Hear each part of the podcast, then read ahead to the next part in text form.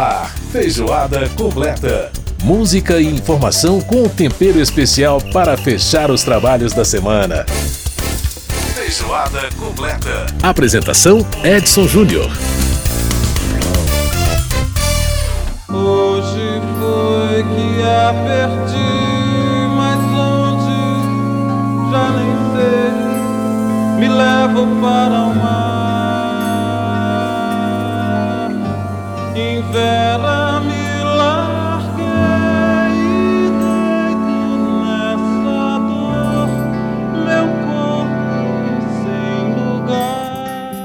Dizer de Milton Nascimento? Que é o maior cantor de todos os tempos da nossa música? Que mudou a cara da música brasileira? Que é um patrimônio vivo da arte universal? Enfim, tudo que dissermos pode ser pouco para definir esse carioca de nascimento, mas que carrega Minas nas veias, na arte e também na sua história. Criado por uma família adotiva, mas que sempre o considerou filho de verdade, na cidade mineira de Três Pontas, o Bituca, como é carinhosamente chamado, acaba de completar 80 anos no último dia 26. Tudo que a gente fizer nesse programa para homenageá-lo vai ser pouco diante da sua grandeza, mas vamos fazer o melhor que podemos. Vamos saber mais sobre a história e a vida de Milton Nascimento conversando com Maria Dolores, jornalista e produtora cultural e que escreveu Travessia, a vida de Milton Nascimento, um livro que traz a biografia do Bituca.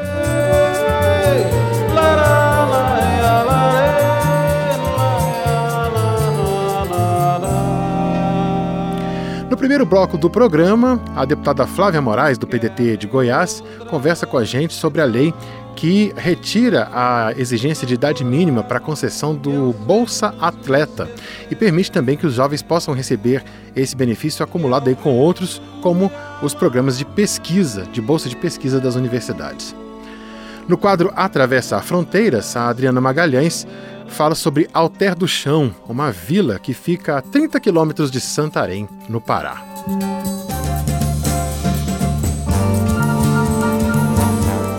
Voltando a falar em Milton Nascimento, o grande sucesso dele, primeiro, é Travessia, música composta em parceria com Fernando Brant, gravada originalmente em 1967, mas que ganhou outras duas versões ainda nos anos 60. Uma em inglês no álbum Courage de 1968 e outra no álbum Milton Nascimento de 1969, que, na minha opinião, é a mais bonita e a que a gente vai ouvir agora. Quando você foi embora Fez-se noite em meu viver. Forte eu sou, mas não tem jeito. Hoje eu tenho que chorar.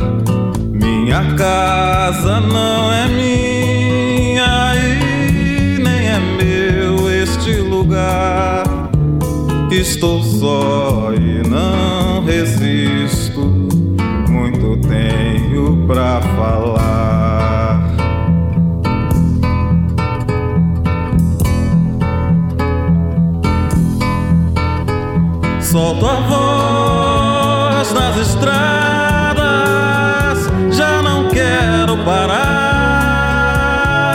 Meu caminho é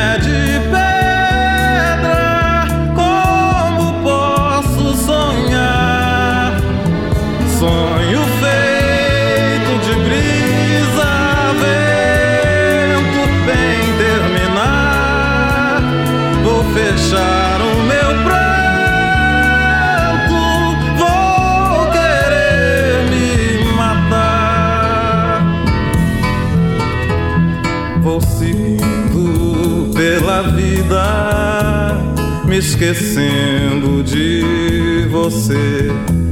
Eu não quero mais a morte, tenho muito que viver. Vou querer amar de novo, e se não der, não vou sofrer. Já não sonho, hoje faço com meu braço, meu viver.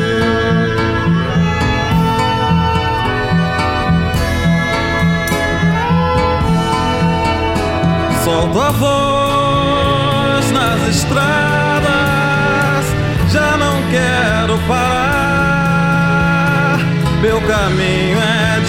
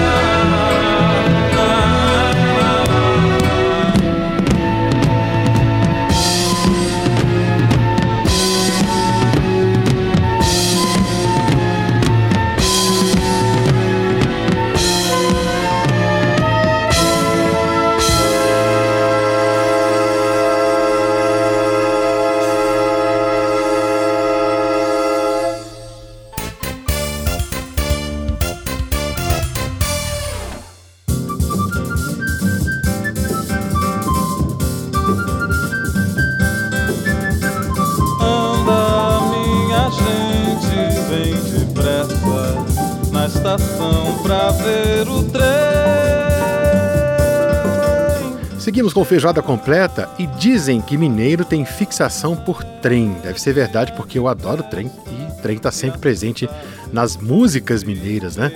É, com Milton Nascimento não é diferente e essa música que a gente está ouvindo ao fundo foi feita em homenagem à cidade que ele considera sua terra natal, Três Pontas. A música se chama Três Pontas é uma música realmente muito bonita falando aí de trem, né? Fazendo essa imagem de cidade do interior. Vamos ouvir um pedacinho. Velho moço e criança, todo mundo vem correndo para ver. Tá aí, lindíssima realmente, três pontas do grande Milton Nascimento. Bom, gente, a Comissão de Esportes da Câmara está discutindo o projeto de lei é, que altera a lei de concessão do Bolsa do programa Bolsa Atleta, a proposta exclui o requisito de idade mínima para a concessão do benefício e também ela permite que o jovem possa recebê-lo cumulativamente com outros, outros programas de bolsa, como as bolsas de extensão, ensino e pesquisa das universidades, programas de graduação e pós-graduação. A deputada Flávia Moraes, do PDT de Goiás, é relatora do projeto na comissão e vai conversar com a gente agora. Deputada, prazer falar com a senhora. Tudo bem? Tudo bem, Edson? Bom dia, bom dia a todos os ouvintes que nos acompanham no Feijoada Completa. Tudo certo. Bom, deputada, é, primeiro eu queria saber qual a sua posição a respeito dessa, dessa proposta, porque a gente sabe que, de fato, a gente tem atletas, inclusive muitos conhecidos nossos, né, que na época, até que conquistaram medalhas, não tinham, não tinham 14 anos, né? A Raíssa Leal, por exemplo, do, do skate, a gente teve, teve alguns exemplos aí. Então, essa idade mínima, de fato, é, se a gente for pensar bem, ela poderia excluir alguns atletas, inclusive importantes da história do esporte brasileiro nesse momento. Como é que a senhora vê esse, essa proposta? Eu acho interessante porque ela amplia a abrangência né, das pessoas que terão acesso, dos atletas que terão acesso à Bolsa Atleta, é, não só baixando de 14, mas também ampliando para 24 anos. Uhum. É um programa importante que incentiva né, os nossos atletas e, e, com certeza é um programa que precisa continuar. É, a gente tem hoje uma polêmica em torno desse assunto e que é justamente o Ministério do Trabalho, né, a Procuradoria do Trabalho. Sim. E tem aí criado uma dúvida em relação a essa relação é, da concessão da bolsa, se ela gera um vínculo, né, se ela seria caracterizada como um emprego, um trabalho, e se for, a gente sabe que a Constituição no artigo 7 ela proíbe qualquer tipo de trabalho abaixo dos 16 e só uhum. com uma acima dos 14.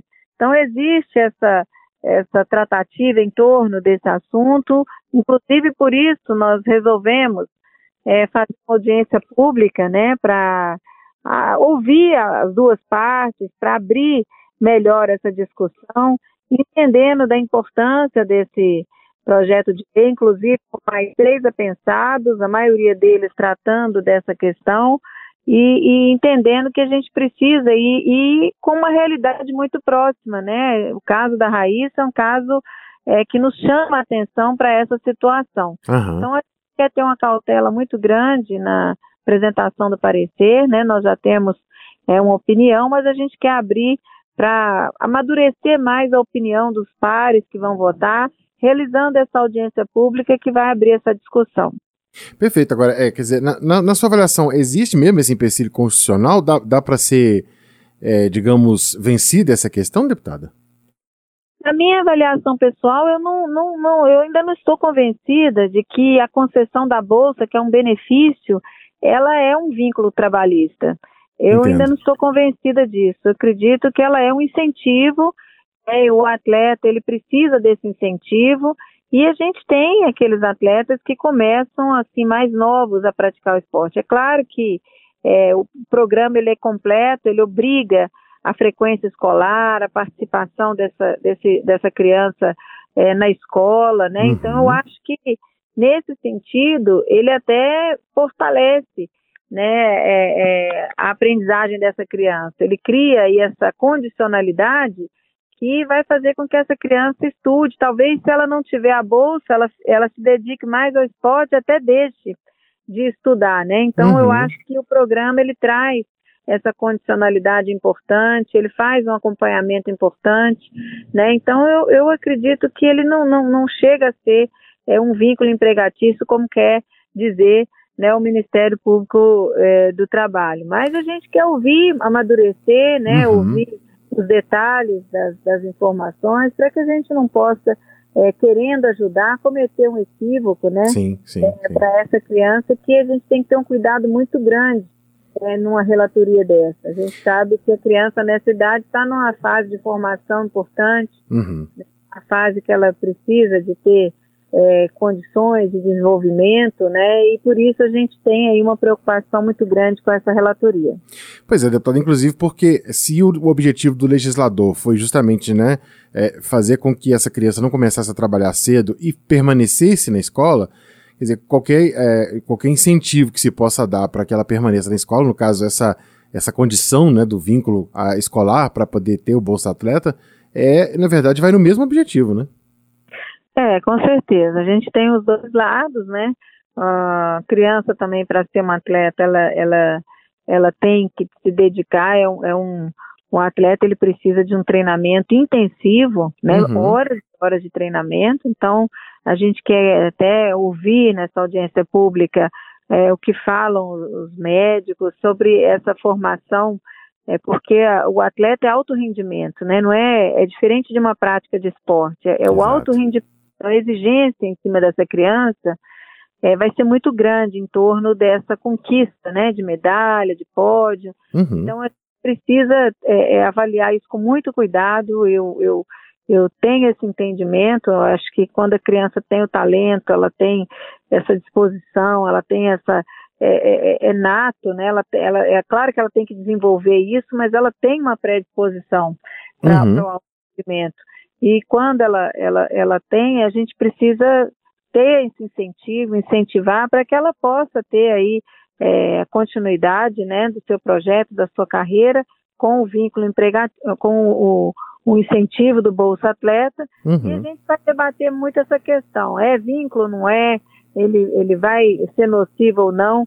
Mas a gente quer abrir para o debate porque a gente gosta de ter, é, no nosso parecer, a segurança é, em relação aos avanços, às mudanças, principalmente quando a gente envolve criança.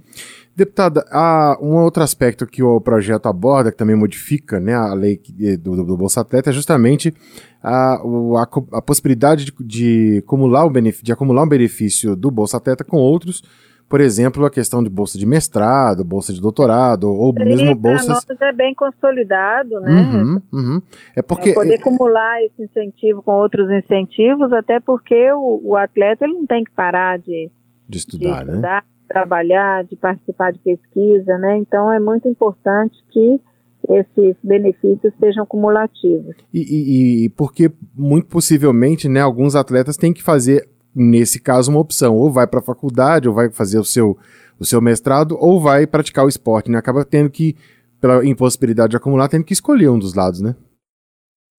Exatamente. Ele vai ter que fazer uma escolha, mas, mas essa, essa parte do projeto é muito importante, ela que permite acu- acumular os benefícios, ele ter os dois incentivos, é muito importante.